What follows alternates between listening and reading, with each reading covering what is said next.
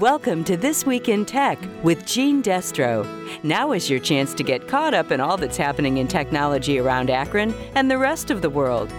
Now, here's your host, Gene Destro. This week, more news about technology designed to help keep us safe from COVID 19. The first video game ever approved for kids with ADHD, big changes ahead for Apple, and a major cyber attack in Australia. All this and more coming up.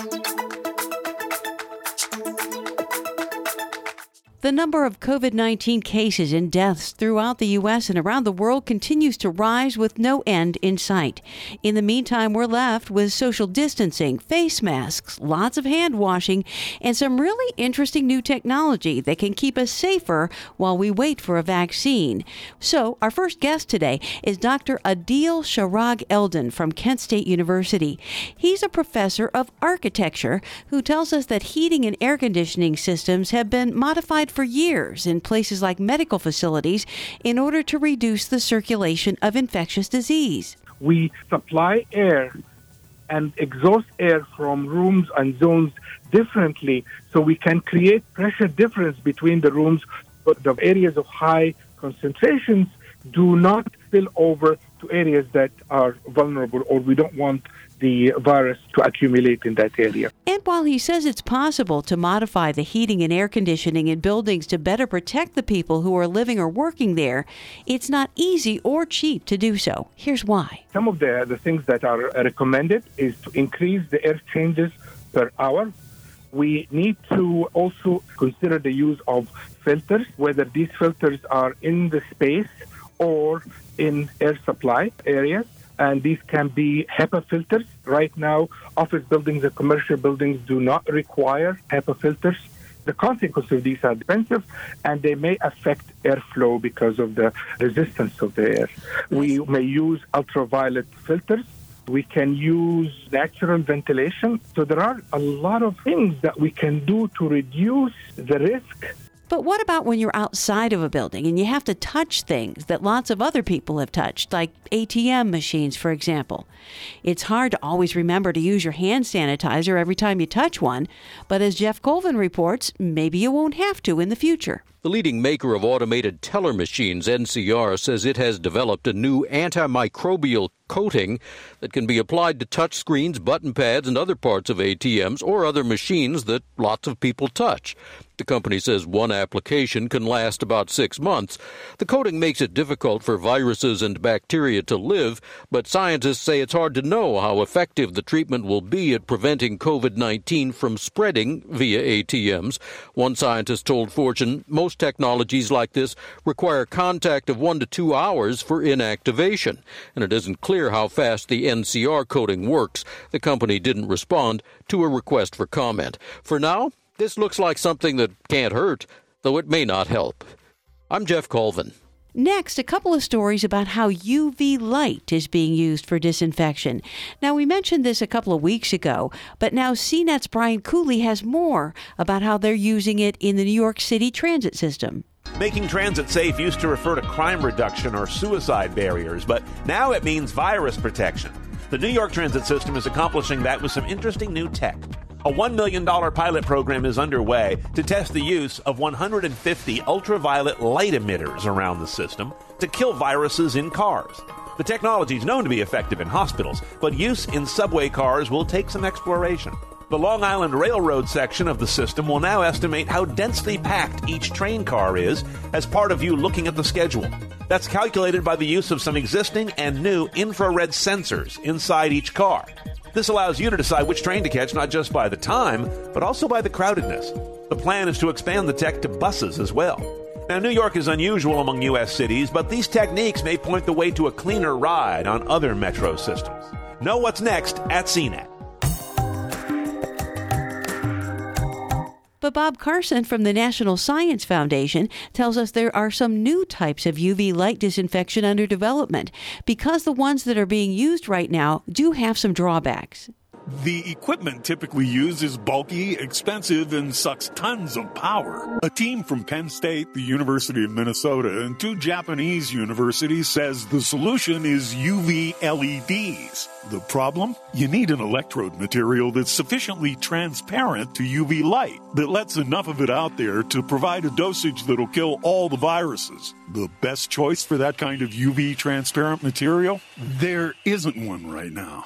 The researchers thought the answer might be found in a recently discovered new class of transparent conductors. Their predictions pointed to strontium niobate. Tests proved it held up to its promise. The team says their subsequent success using an industry standard manufacturing technique shows strontium niobate can be integrated into UV LEDs at a low cost on a wide scale. Killing coronavirus with a handheld device may now be feasible. The new technology could help disinfect areas from public spaces to building HVAC systems. Big changes ahead for Apple's Mac computers.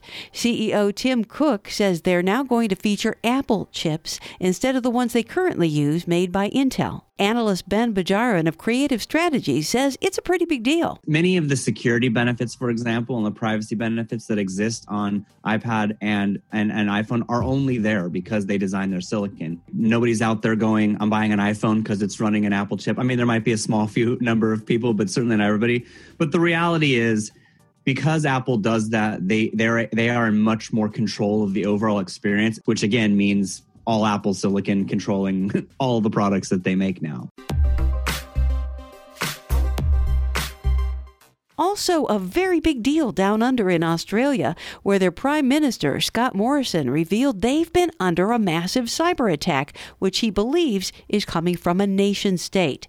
Now, while he didn't point the finger directly at China, other government sources told ABC News that's what they suspected. This activity is targeting Australian organisations across a range of sectors, including all levels of government, industry, political organisations, education, health, essential service providers, and operators of other critical infrastructure.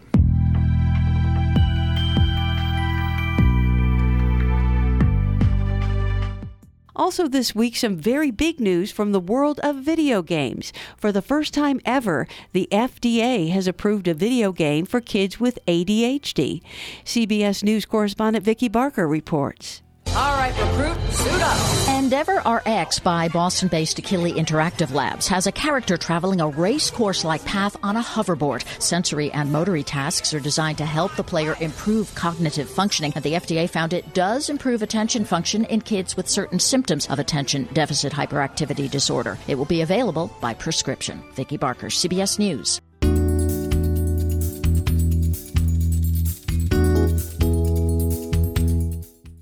And Mid American Conference college sports fans have something new to cheer about this fall.